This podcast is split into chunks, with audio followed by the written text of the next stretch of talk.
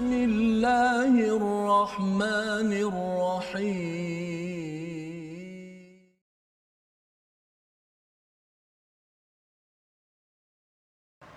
أعوذ بالله من الشيطان الرجيم.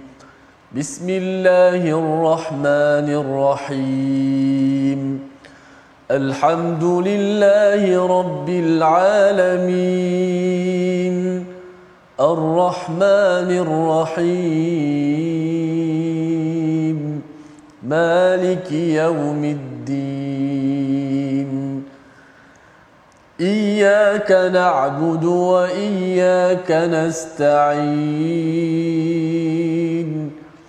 اهدنا الصراط المستقيم.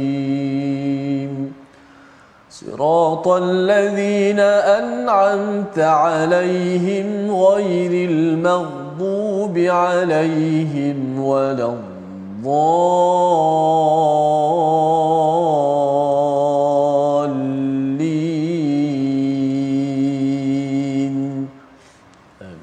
صدق الله العظيم. إن الحمد لله نحمده ونستعينه ونستغفره. ونعوذ بالله من شرور أنفسنا ومن سيئات أعمالنا. من يهده الله فلا مضل له ومن يضلله فلا هادي له. أشهد أن لا إله إلا الله وحده لا شريك له وأشهد أن محمدا عبده ورسوله. رب اشرح لي صدري ويسر لي أمري واحلل عقدة من لساني يفقه قولي. السلام عليكم ورحمة الله وبركاته. Alhamdulillah tuan-tuan. Uh, masih lagi kita di dalam program My Quran Time baca faham amal. Mungkin tidak terlewat lagi untuk saya mengucapkan selamat hari raya. Uh, selamat hari raya kepada tuan-tuan dan puan-puan di luar sana. Moga Allah Subhanahu Wa Taala menerima segala amalan yang kita telah lakukan ketika 10 hari yang awal Zulhijjah. Begitu juga moga Allah terima korban yang kita telah laksanakan. Jadi insya-Allah pada hari ini tuan-tuan, ha, kita akan uh, mentadabbur uh, daripada halaman 543 ya 543 saya bagi tahu supaya tuan-tuan bolehlah siap-siap buka dan alhamdulillah hari ini uh, kita ditemani juga ya oleh al-fadil ustaz uh, Tirmizi Assalamualaikum Ustaz. Waalaikumsalam. Apa khabar Ustaz? Baik Alhamdulillah. Selamat Hari Raya Ustaz. Sama. Berapa banyak daging kita dah makan ni Ustaz? Allahu Akbar. Masya-Allah. Barakah insya-Allah. InsyaAllah. Dia macam ni Ustaz. Ya. Kalau makan ikut kadarnya barakah. Ya. Kalau makan tak ikut kadarnya mudarat jadinya. Betul, betul, Lagi-lagi untuk orang yang sakit gaut kan. Ay, jangan kena jaga-jaga tu. Betul betul. Allah, daging merah ha. Ha? ha? itulah itu bahaya je tu. Itu bahaya dia. Jadi makan kenalah ikut kenalah ikut kadarnya. Ha? Jadi insya-Allah Ha, seperti yang kita sebutkan tadi uh, uh, halaman yang ke 543 tuan-tuan uh, jangan lupa untuk like dan share ya Facebook kita supaya orang-orang yang lain tidak terlepas uh, daripada mengikuti my my Quran time ya. Uh, dan kita mulakan majlis kita juga dengan uh, sedikit doa. Allahumma allimna ma yanfa'una wanfa'na bima 'allamtana wazidna ilma. Sebelum kita pergi dengan lebih jauh, uh, mungkin kita boleh lihat dahulu uh, sinopsis yang insya-Allah akan tertera di skrin tuan-tuan. Uh, pertama sekali, uh, kumpulan ayat yang pertama adalah ilmu Allah Subhanahu Wa Taala meliputi semua makhluk. Dan kumpulan ayat yang kedua uh, daripada ayat yang ke-8 sehinggalah ayat yang ke-10 penjelasan tentang rencana orang Yahudi dan adab serta etika berbisik-bisik. Uh, kemudian kumpulan ayat yang ketiga Kumpulan ayat yang ketiga pula membincangkan tentang adab dan etika menghadiri majlis dalam Islam iaitu ayat yang ke-11. Jadi tuan-tuan, ha, seperti biasa, ha, saya mempersilakan Al-Fadhil Ustaz Termizi untuk membaca terlebih dahulu ha, daripada ayat yang ke-7 sehinggalah ayat yang ke-9. Falyatafaddal mashkura. Baik, alhamdulillah terima kasih Fadil uh, Dr. Muhammad Arif atas uh, pencerahan awal ataupun sinopsis yang telah dibacakan sebentar tadi muka surat uh, 543 dan dapat gambaran tentang ayat apa yang akan kita baca. Dan selepas daripada pembacaan insya-Allah sama-sama kita mendengar kupasan dan tadabbur. Mudah-mudahan sudah pasti ayat-ayat Allah yang begitu indah dan mempesonakan ini. Bahkan lebih daripada daripada itu ia adalah merupakan satu uh, uh, kompas ataupun manual dalam kehidupan kita insyaallah. Kita baca terlebih dahulu tiga ayat daripada ayat yang ketujuh hingga ayat yang kesembilan Mungkin banyak makan daging Ustaz. Ah. Ya. Yeah. Uh, suara apa nak clear mana. Uh, pelan-pelan lah. Pelan-pelan insyaAllah. Uh, kalau kalau tak sampai jawabul jawab, jawab pun okey dah. Oh, jawab okey. kalau tak sampai juga, doktor kena terus. Allah, Allah. okey. Baik, jom sama-sama kita baca. A'udzubillahi minasyaitonirrajim. ألم تر أن الله يعلم ما في السماوات وما في الأرض ما يكون من نجوى ثلاثة إلا هو رابعهم ولا خمسة إلا هو سادسهم ۖ ولا أدنى من ذلك ولا أكثر إلا هو معهم أينما كانوا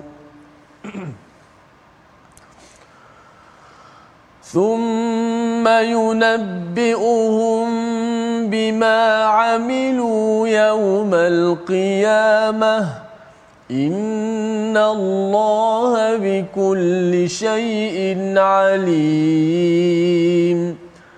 ألم تر إلى الذين نهوا عن النجوى ثم يعودون لما نهوا عنه ثم يعودون لما نهوا عنه ويتناجون بالإثم والعدوان ومعصية الرسول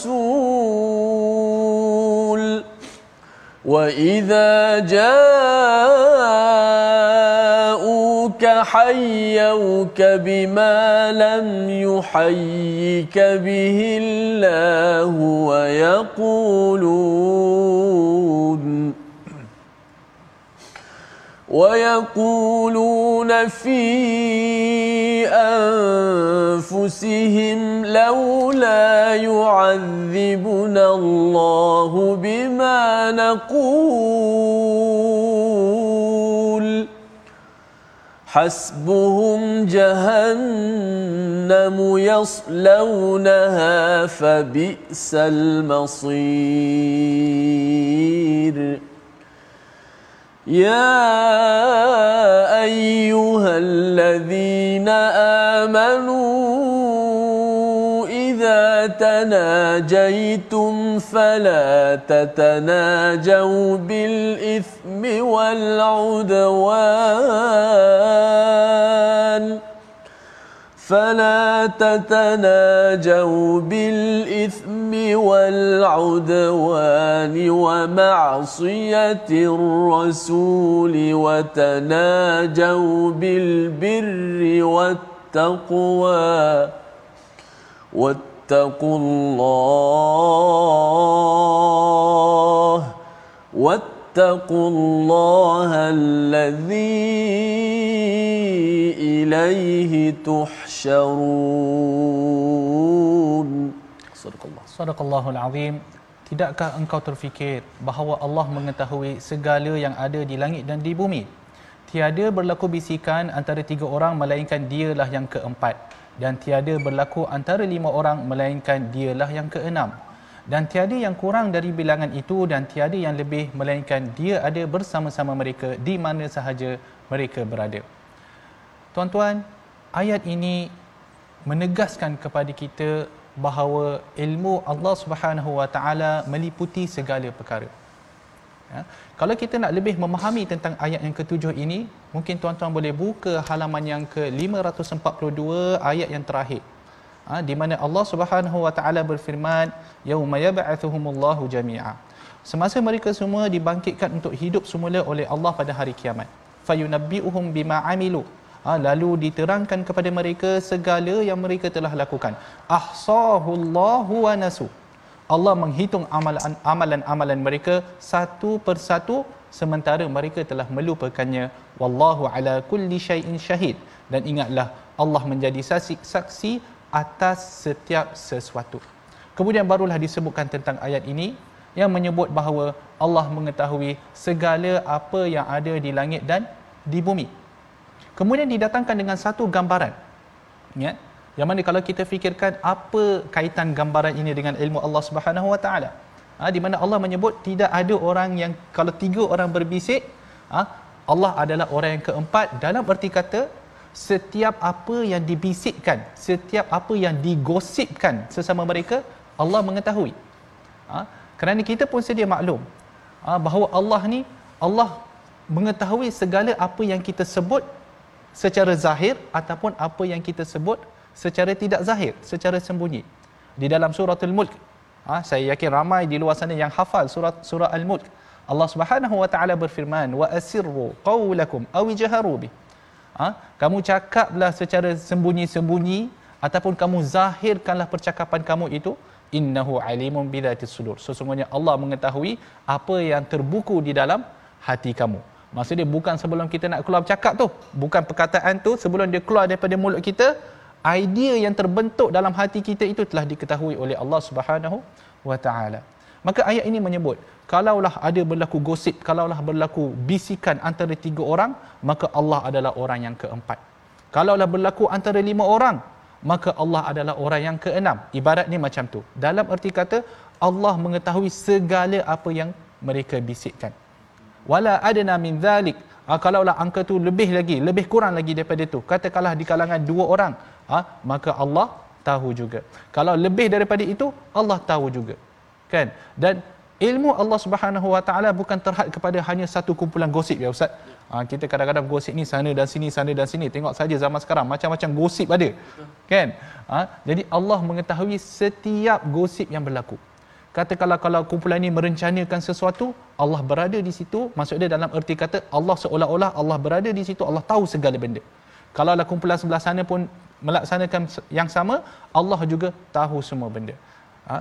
kemudian Allah menyebut thumma yunabbi'uhum bima amilu yaumal qiyamah kemudian Allah Subhanahu wa taala akan mengkabarkan kepada mereka apa yang telah mereka laksanakan pada hari kiamat nanti jadi tuan-tuan dalam setiap amalan yang kita lakukan pastikan kita sedar bahawa Allah melihat segala amalan kita kalau tuan-tuan nak buat benda yang tuan-tuan rasa itu adalah maksiat jangan lupa Allah ada juga melihat uh, apa yang tuan-tuan sedang lakukan.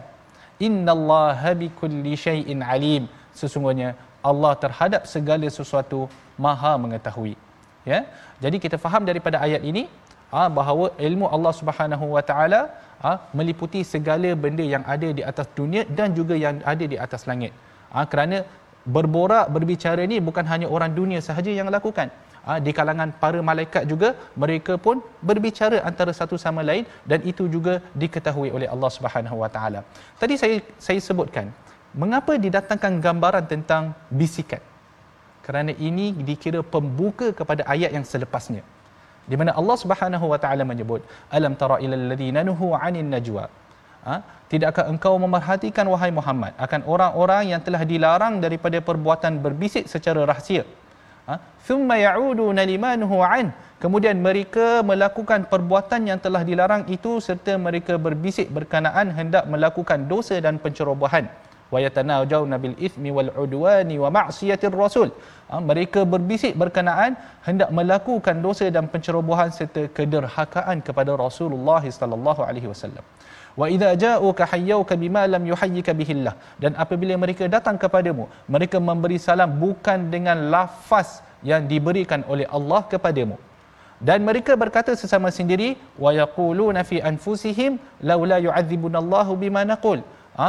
maka kita sepatutnya disiksa oleh Allah disebabkan kata-kata buruk yang kita ucapkan itu. Hasbuhum jahannam jahannamu yaslaunaha. Cukuplah untuk mereka neraka jahanam dan mereka akan dibakar di dalamnya. Fabi sal masir. Ha? dan itulah seburuk-buruk tempat kembali. Ayat ni membincangkan tentang satu uh, peristiwa yang berlaku pada zaman Nabi sallallahu alaihi wasallam. Ketika mana Nabi sallallahu alaihi wasallam di Madinah ha? ada beberapa golongan orang Yahudi dan juga golongan orang munafik yang mereka ini sentiasa berbisik-bisik antara satu sama lain. Mereka bergosip tentang apa? Tentang keburukan, tentang maksiat, ha? tentang penghinaan terhadap orang-orang yang beriman. Kan? Ha? Bila mereka berbisik sesama mereka, kadang-kadang lalu orang yang beriman, kemudian mereka akan adalah dia punya apa kita panggil body language dia yang menunjukkan penghinaan terhadap orang yang beriman. Mungkin dia akan pandang ya Ustaz, dia akan pandang contoh dia pandang dengan lekeh. Orang beriman datang dipandang dengan satu pandangan yang mana kalaulah orang beriman itu lihat, dia akan faham bahawa dia sedang dihina. Ya. Yang mana seolah-olah pandangan orang munafik dan orang golongan Yahudi pada ketika itu ha, seolah-olah orang beriman ni bodoh kerana mengikut Nabi sallallahu alaihi wasallam.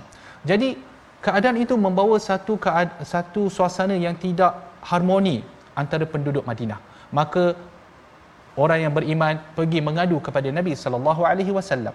Mereka mengadu kepada Nabi sallallahu alaihi wasallam akan perbuatan orang-orang Yahudi dan orang munafik. Lalu Nabi sallallahu alaihi wasallam untuk menjaga keharmonian penduduk Madinah, Nabi sallallahu alaihi wasallam melarang jangan kita buat macam tu. Jangan kita wujudkan satu uh, keadaan yang tidak harmoni antara sesama kita. Satu keadaan yang mana kita nak bermusuh-musuh antara kita. Nabi Nabi sallallahu alaihi wasallam melarang perbuatan membuat gosip-gosip yang sebegitu. Namun orang Yahudi dan orang-orang munafik ini mereka enggan mendengar, mereka degil, mereka terus-menerus membuat perkara yang dilarang oleh Nabi sallallahu alaihi wasallam. Sebab itu disebutkan dalam ayat ini, "Thumma ya'uduna limanuhu an wa yatanajawna bil ithmi wal udwani wa ma'siyatir rasul." Ha? mereka berbisik-bisik dalam per, dalam amalan dalam apa uh, perbuatan dosa dan juga permusuhan ha? berbisik-bisik dengan permusuhan dan juga untuk menderhaka kepada Rasulullah sallallahu alaihi wasallam. Apa yang kita boleh faham? Apa yang kita boleh belajar daripada peristiwa ini tuan-tuan? Ha? Di zaman kita ini tuan-tuan, kalau kita lihat gosip di sana dan di sini ustaz. Kan? Dan lebih mudah untuk gosip itu tersebar bila mana kita guna Facebook ya. dan juga Instagram dan juga apa-apalah TikTok ke apa saya pun tak adalah pandai sangat bab-bab tu ya. Ha?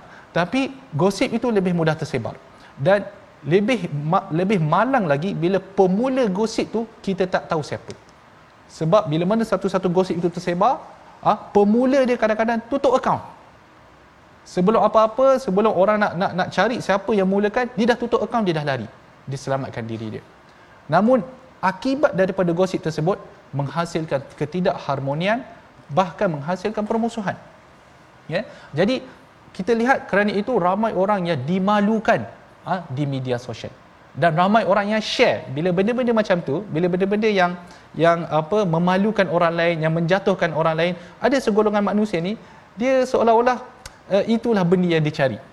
Jadi kerana itu bila ada gosip yang memalukan orang lain dialah orang pertama yang akan share tanpa usul periksa tanpa soal sedidik itu yang dia buat ha? maka samalah sahaja seperti perbuatan Yahudi dan golongan munafik ketika mana mereka di Madinah menghasilkan gosip ha? sampailah orang beriman mulalah berburuk sangka antara satu sama lain ha? lebih-lebih lagi orang munafik kerana mereka ini berada dalam kalangan orang Islam namun mereka tidak sedar ha?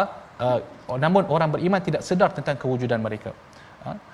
Kemudian disebutkan wa idza ja'uka hayyuka bima lam yuhayyika bihillah.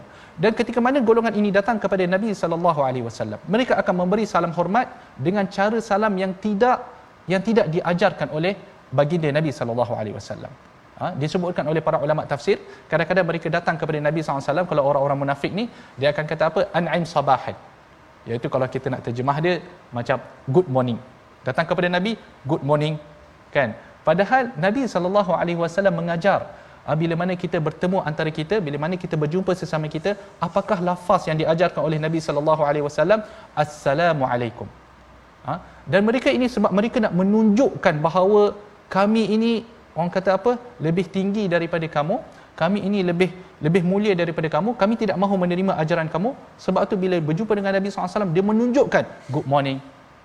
Masakan Nabi SAW tidak sedar bahawa itu merupakan satu sindiran daripada golongan ini kepada Nabi sallallahu alaihi wasallam. Kita sebagai umat Islam kan? Ada lafaz yang Allah Subhanahu Wa Taala telah sampaikan kepada nabi untuk disampaikan kepada kita iaitu assalamualaikum. Kadang-kadang kita tambah sikit eh, assalamualaikum warahmatullahi wabarakatuh. Kadang-kadang kita tambah lagi ada lagi tambahan-tambahan ke ustaz? Boleh tambah lagi ke ustaz? Sila sila. Bukan maksud saya ada lafaz tambahan lagi ke? Kadang-kadang orang akan kata assalamualaikum tambah lagi doa barakallahu fikum. Kadang-kadang hayyakumullah macam-macam doa yang kita kita lafazkan. Kerana ia bukan hanya sekadar salam hormat bahkan ia adalah apa? Ia adalah doa untuk orang yang kita jumpa tu. Ha? Jadi uh, orang yang beriman, uh, orang-orang munafik ini mereka enggan mendengar dan memberi mereka memberi salam hormat yang lain. Bukan salah nak cakap good morning sesama kita, tetapi perlu didahului dengan salam umat Islam. Kemudian mereka mengatakan wa yaquluna fi anfusihim laula yu'adzibunallahu bima naqul. Dan mereka berkata dalam diri mereka laula yu'adzibunallahu bima naqul. Uh, bukankah kita ni sepatutnya diazab atas apa yang kita sebut? Kan? Lebih-lebih lagi orang Yahudi. Ha, diriwayatkan bahawa ada seorang Yahudi bila berjumpa dengan Nabi SAW apa yang dia sebutkan dia sebut apa? Assalamualaikum bukan assalam dia buang lam tu berubah makna terus. Allah. jadi apa? Kematian ke atas kamu. Maka Nabi SAW menjawab waalaikum ha, ke atas kamu juga. Kan? Jadi Uh, kemudian bila mana mereka pulang sesama mereka mereka bercakap sesama mereka apa? Eh kita ni sepatutnya kena azab. Kan tapi kenapa tak kena pun? Nampak sangat Muhammad tu penipu. Kan itulah apa yang mereka sebutkan. Hasbuhum jahannamu yaslaunaha cukup bagi mereka neraka jahanam mereka akan memasukinya fabi sal masir dan itulah tempat-tempat kembali yang buruk. Marilah kita lihat uh, perkataan pilihan kita pada hari ini. Ha, tuan-tuan boleh fokus pada skrin. Perkataan pilihan kita adalah perkataan pilihan kita adalah pada ayat yang ke-11 iaitu nasyaza nasyaza ha? yang kalau di dalam ayat yang ke-11 tu disebutkan wa idza qilan syuzu ha, di sini kalau siapa yang belajar bahasa Arab nasyaza ni fi'il madilah past tense ha? adapun wa idza qilan syuzu tu adalah fi'il amr maksud dia suruhan nasyaza di sini bermaksud bangun dan bangkit ha, dan ia lima kali disebutkan dalam al-Quran dan kita akan bincangkan ha, ayat ini merujuk kepada apa kemudian ya yeah, kita uh, pergi pula pada ayat yang ke-9 ayat yang ke-9 uh, di mana Allah Subhanahu wa taala menyebut uh, ya ayyuhalladzina amanu idza tanadaitum fala tatanajau bil ithmi wal udwani wa ma'siyatir rasul Wahai orang-orang yang beriman, ah, apabila kamu berbisik-bisik sesama sendiri, janganlah kamu berbisik-bisik untuk melakukan dosa dan pencerobohan ataupun permusuhan, apatah lagi perbuatan derhaka kepada Rasulullah sallallahu alaihi wasallam wa tanajau bil birri wat taqwa. Bahkan ah, kamu berbisik-bisiklah dalam urusan kebajikan dan ketakwaan. Wattaqullah dan takutlah kamu kepada Allah alladzi ilaihi tuhsyarun yang mana kamu semua akan dihimpunkan kelak pada hari kiamat untuk dihitung amalan kamu dan menerima balasan. Apa yang dimaksudkan dan ayat ini? Dan apa kaitan dengan ayat yang sebelum yang sebelumnya? Kita akan bicarakan sebentar lagi. Kita berehat sebentar. My Quran time. Baca faham amal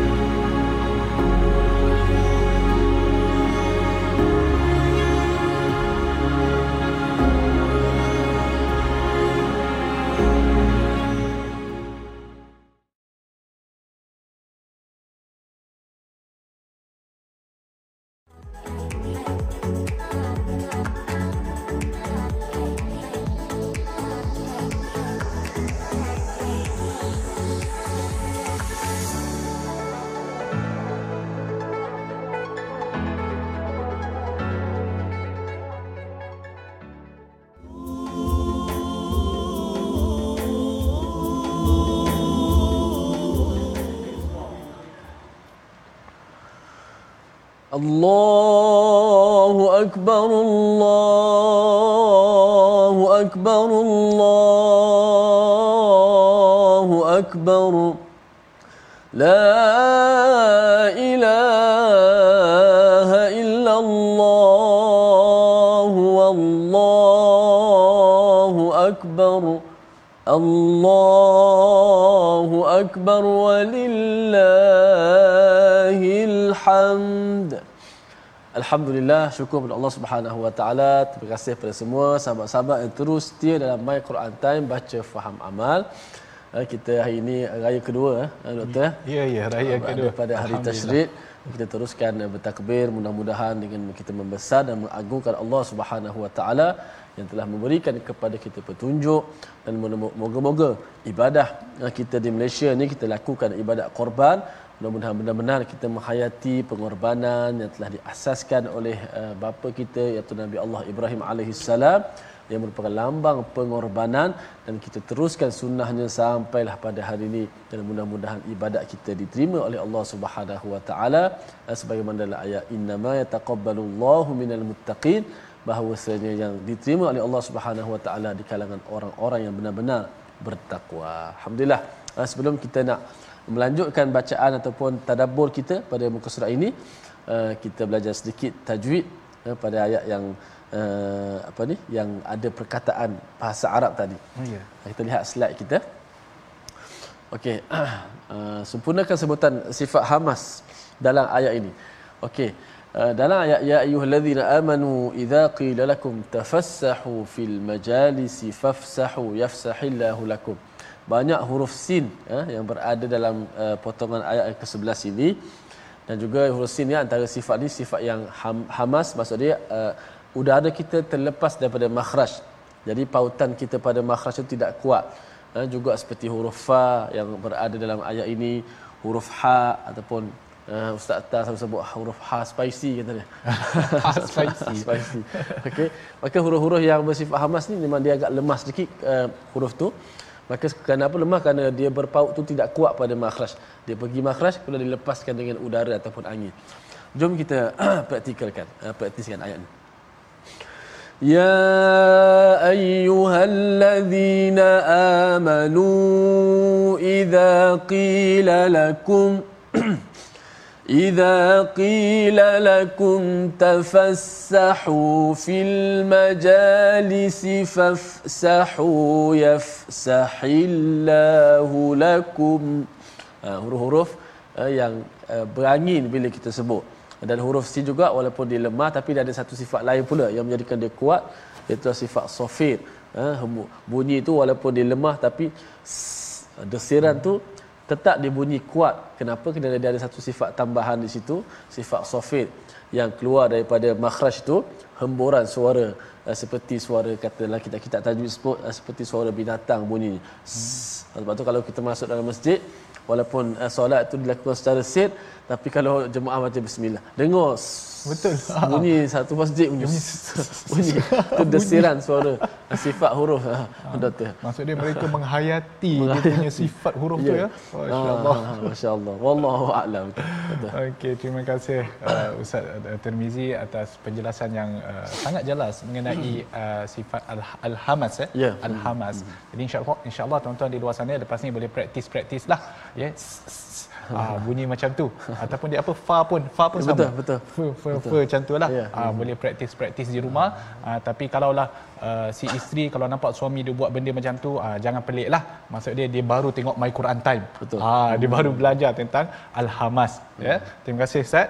Um, jadi insyaAllah uh, kita kembali uh, pada halaman yang ke-543 ya ayat yang ke-9 uh, tetapi uh, sebelum kita pergi dengan lebih jauh uh, seperti biasalah saya nak memohon daripada Ustaz Termizi uh, saya passing baton balik yeah. uh, pada Ustaz uh, untuk membaca uh, tapi kali ini saya nak minta lain sikit, lain sikit angkat balik kan tadi Ustaz sudah baca ayat ke-9 okay. uh, tapi yang ni sebab dia memandang dia dia ayat dia ya ayyuhallazina okay. amanu uh, memanggil hmm. orang-orang yang beriman jadi kita nak buat panggilan tu sekali lagi okay. jadi nak mohon Ustaz supaya baca daripada ayat yang ke-9 sehingga ayat yang ke-11 silakan Ustaz baik Alhamdulillah, terima kasih doktor.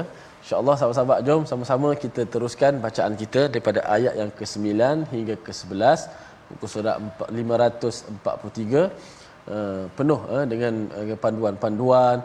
Uh, kalau kita tengok ayat ke-11 tu selalu kita dengar kan dibaca.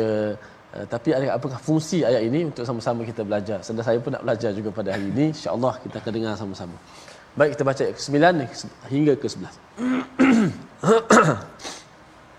أعوذ بالله من الشيطان الرجيم. يا أيها الذين آمنوا إذا تناجيتم فلا تتناجوا بالإثم والعدوان. فلا تتناجوا بالإثم والعدوان ومعصية الرسول وتناجوا بالبر والتقوى. واتقوا الله الذي إليه تحشرون.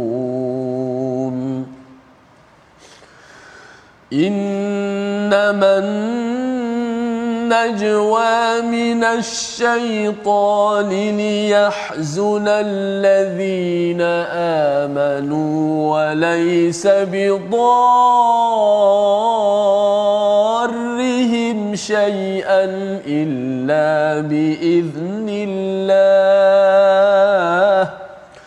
وعلى الله فليتوكل يتوكل المؤمنون.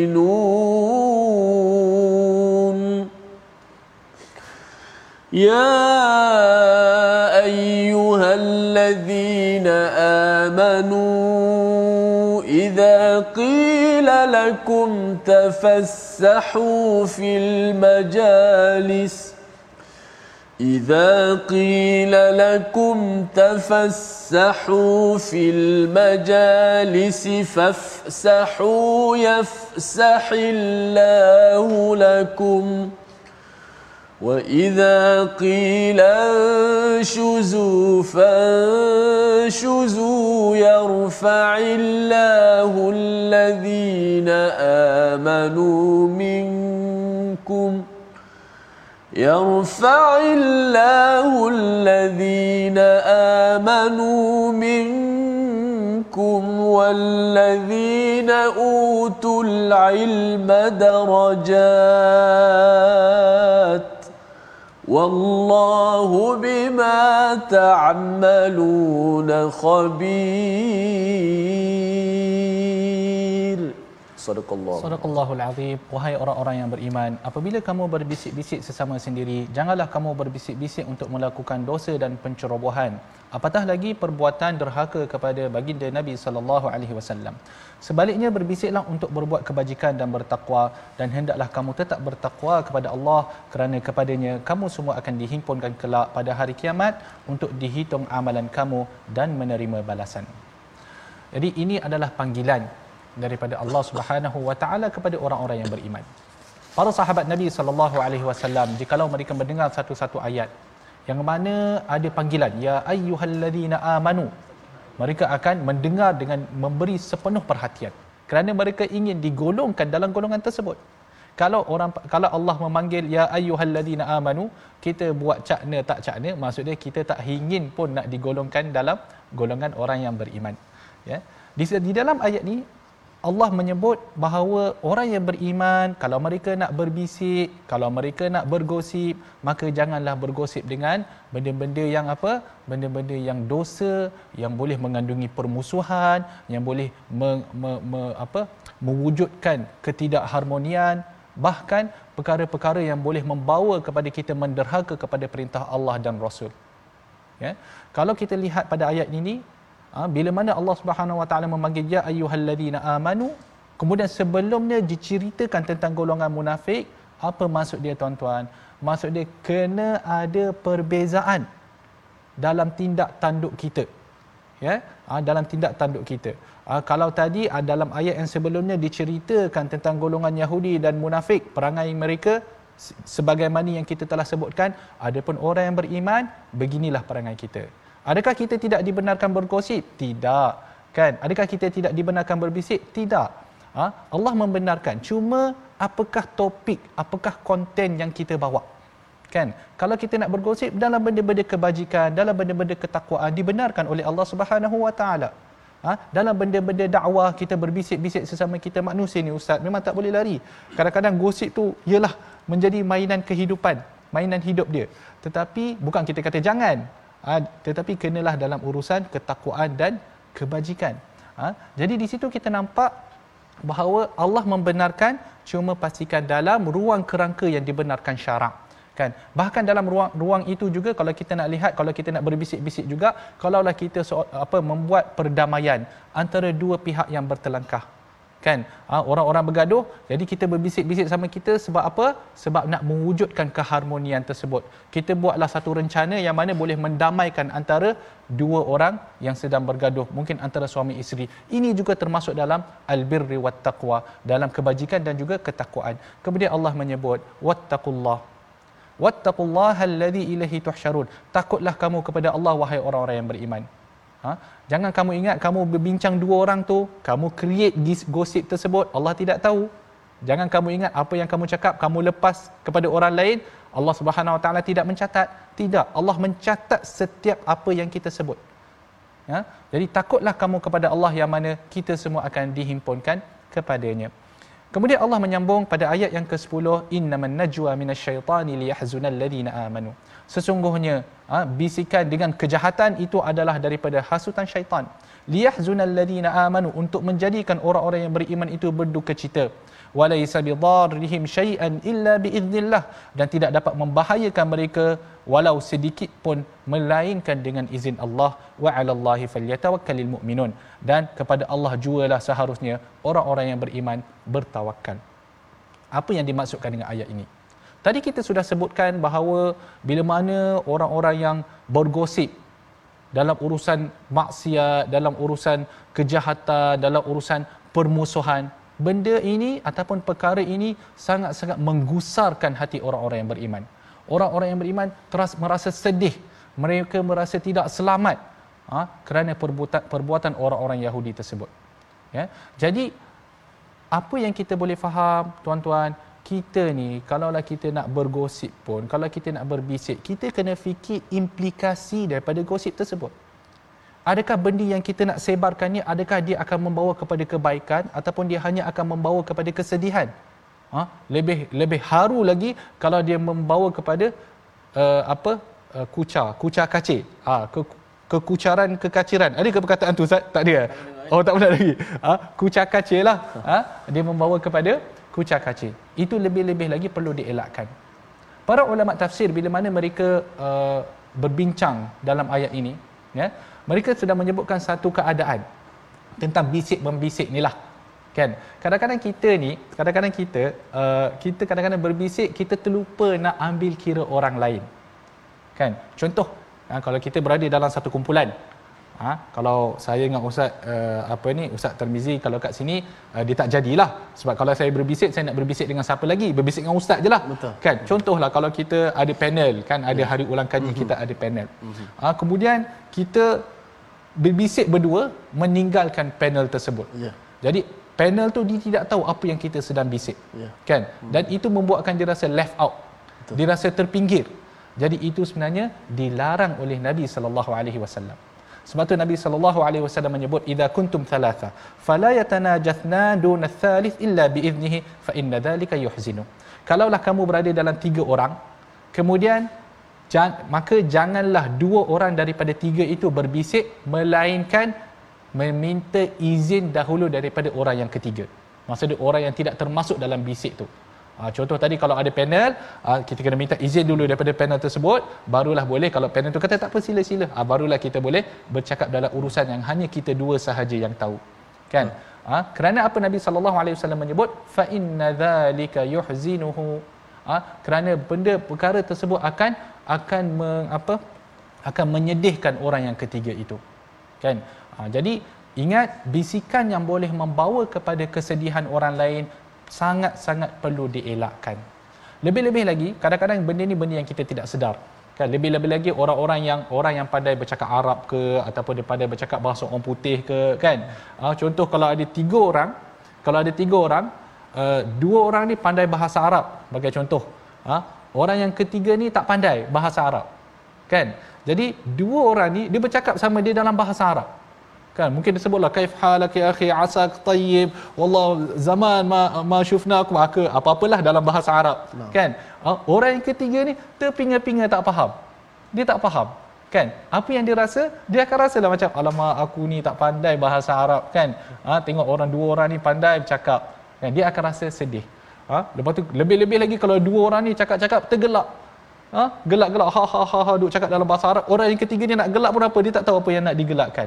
Jadi ini hanya akan mengguris hati perasaan orang yang yang ketiga. Sama lah juga kalau bahasa bahasa Inggeris ha, bahasa orang putih. Ha, kalau duk cakap-cakap bahasa orang putih terlupa orang yang sebelah tu tak berapa nak pandai sangat bahasa orang putih. Jadi dalam keadaan begitu kita perlu mengambil kira orang yang ketiga. Kita perlu mewujudkan satu perbincangan yang boleh masuk tiga-tiga orang tersebut. Dan tidak ada siapa yang left out ya, yang rasa terpinggir ha? dan inilah Islam Islam ni bukan hanya kita bukan hanya sekadar kita beramal ibadat dengan Allah Subhanahu Wa Taala bahkan hubungan antara makhluk perlu dijaga perasaan orang lain perlu diambil kira ha? walaupun dalam keadaan kita bergosip ha?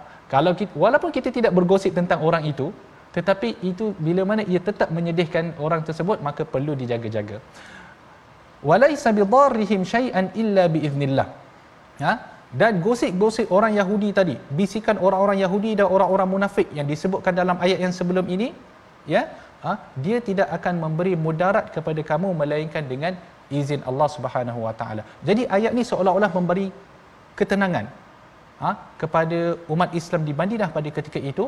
Ha, mereka kadang-kadang ialah hidup dalam kegusaran, hidup dalam rasa tak berapa nak selamat sebab kita duduk tengok golongan tu macam sedang merencanakan sesuatu. Mereka sedang membuat satu konspirasi nak mengenakan kita. Kan? Jadi umat Islam pada ketika itu mereka rasa seolah-olah tidak selamat. Jadi Allah memberikan kata penenangnya di sini ha, segala bisikan mereka. Segala rencana yang mereka sedang buat. Ya? Segala itu tidak akan memudaratkan kamu wahai orang yang beriman melainkan jikalau ia diizinkan oleh Allah Subhanahu wa taala. Wa 'ala Allahi falyatawakkalul mu'minun maka bertakwalah kepada Allah Subhanahu wa taala. Minta maaf maka bertawakal bukan bertakwa beza tu bertakwa dan bertawakal ha? maka bertawakallah kamu ha? kepada Allah Subhanahu wa taala wahai orang-orang yang beriman Kemudian disebutkan dalam satu ayat lagi, ayat yang ke-11. Ha, ini ayat yang disebutkan oleh Ustaz Termizi tadi. Ha, ya ayyuhalladzina amanu, idza qila lakum tafassahu fil majalisi fafsahu yafsahillahu lakum. Wahai orang-orang yang beriman, apabila kamu diminta untuk memberi ruang dari tempat duduk kamu untuk orang lain, maka lapangkan seboleh-bolehnya. Ha? Supaya Allah melapangkan segala halnya untuk kamu. Wa idza qila shuzu fanshuzu yarfa'illahu alladhina amanu minkum. Maka dan apabila diminta kamu bangun, maka bangunlah supaya Allah meninggikan darjat orang-orang yang beriman di antara kamu dan orang-orang yang diberi ilmu pengetahuan agama dari kalangan kamu. Wallahu bima ta'maluna khabir. Dan ingatlah Allah Maha mendalam pengetahuannya tentang apa yang kamu lakukan. Ayat ini mengajar kepada kita satu adab ketika kita berada dalam majlis ilmu. Berlaku satu peristiwa pada zaman Nabi sallallahu alaihi wasallam di mana Nabi sedang duduk dengan beberapa orang sahabat di dalam ruang yang tak berapa nak besar. Uh-huh. Kemudian datangnya para-para sahabat yang lain nak join. Yeah kan? Nak dengar. Sebab Nabi SAW setiap apa apa yang disebutkan adalah tausiah adalah benda-benda yang baik. Allah. datang para sahabat yang lain dia nak join majlis tersebut tapi sempit. Jadi Nabi SAW pun memohon agar para-para sahabat bangun bangunlah sikit sana dan sini. Uh, untuk apa? Bukannya bangun untuk ganti orang tersebut. Tidak tetapi bangun untuk nak buka sikitlah majlis tersebut bagi orang-orang lain boleh boleh join kerana kebaikan itu perlu dikongsi bersama. Kebaikan yang datang daripada Nabi SAW, daripada Allah Subhanahu Wa Taala perlu dikongsi bersama. Itu yang kita selalu sebutkan. Jangan lupa like dan share. Sebab kebaikan itu perlu dikongsi bersama. Kan? Bila Nabi SAW nampak keadaan itu, jadi Nabi SAW pun bila Nabi suruh bangun, para sahabat tu bangun, ada setengah para sahabat yang uh, kurang berpuas hati. Bukan mereka ingkar, tidak, tetapi mereka kurang berpuas hati kerana mereka ingin mendekati Nabi sallallahu alaihi wasallam tetapi tidak dapat. Jadi uh, bila mana disuruhkan bangun maka uh, bangunlah para sahabat dan Allah menyebut yarfa'illahu alladhina amanu minkum. Maka dalam keadaan itu Allah Subhanahu wa taala mengangkat darjat orang-orang yang beriman, orang-orang yang bergegas untuk mendengar mendengar arahan Nabi sallallahu alaihi wasallam walladhina utul ilma darajat dan juga orang-orang yang yang ulama para ulama yang diberi peri, uh, apa ilmu pengetahuan diangkat darjat mereka beberapa darjat. Dan ingatlah Allah Maha teliti atas apa yang kamu lakukan. Ya. Jadi kita lihat terlebih dahulu resolusi ataupun tindakan yang kita boleh belajar pada hari ini, eh, tuan-tuan. Uh, yang pertama sekali tindakan kita uh, adalah yang pertama menjaga ucapan dan memberi salam dengan betul. Uh, yang kedua adalah berbisik-bisik mengajak dan menyuruh manusia berbuat kebaikan bukan kejahatan. Ha? Dan yang ketiga, beri ruang tempat duduk kepada orang lain ketika di majlis ilmu. Okay. Uh, mengakhiri uh, sesi tadabbur kita pada pada hari ini, saya ingin mempersilakan uh, Ustaz Tarmizi untuk membaca sedikit doa. Falyatafaddal mashkura. Bismillahirrahmanirrahim. Alhamdulillah wassalatu wassalamu ala Rasulillah. Allahumma arhamna bil Quran waj'alhu lana imaman wa nuran wa hudan wa rahmah. اللهم ذكرنا منه ما نسينا وعلمنا منه ما جهلنا وارزقنا تلاوته آناء الليل وأطراف النهار. على الوجه الذي يرضيك عنا واجعله لنا حجة يا رب العالمين. وصلى الله وسلم وبارك على محمد وعلى آله وصحبه وسلم. والحمد لله رب العالمين. الحمد لله. itulah uh, tadabbur kita pada muka surat 543 ini mudah-mudahan sama-sama kita mengambil pengajaran yang berguna ini untuk kita aplikasikan dalam kehidupan kita dan untuk itu sama-sama kita mengajak semua rakan-rakan sahabat-sahabat untuk menyumbang dalam tabung gerakan Al-Quran Ha, mudah-mudahan sumbangan kita memberi manfaat kepada masyarakat di luar sana yang dahagakan ilmu Al-Quran sebenarnya. Dan seperti biasa saksikan ulangan malam ini dan juga jam dan esok pagi. Mudah-mudahan Al-Quran sentiasa bertahta di hati kita. Jom uh, doktor, mungkin ada ucapan Oh, kalau ucapan yang terakhir mengucapkan ya. sekali lagi lah selamat hari raya. Uh, uh, maaf zahir dan batin uh, dan insya-Allah tuan-tuan teruslah bersama dengan My Quran Time.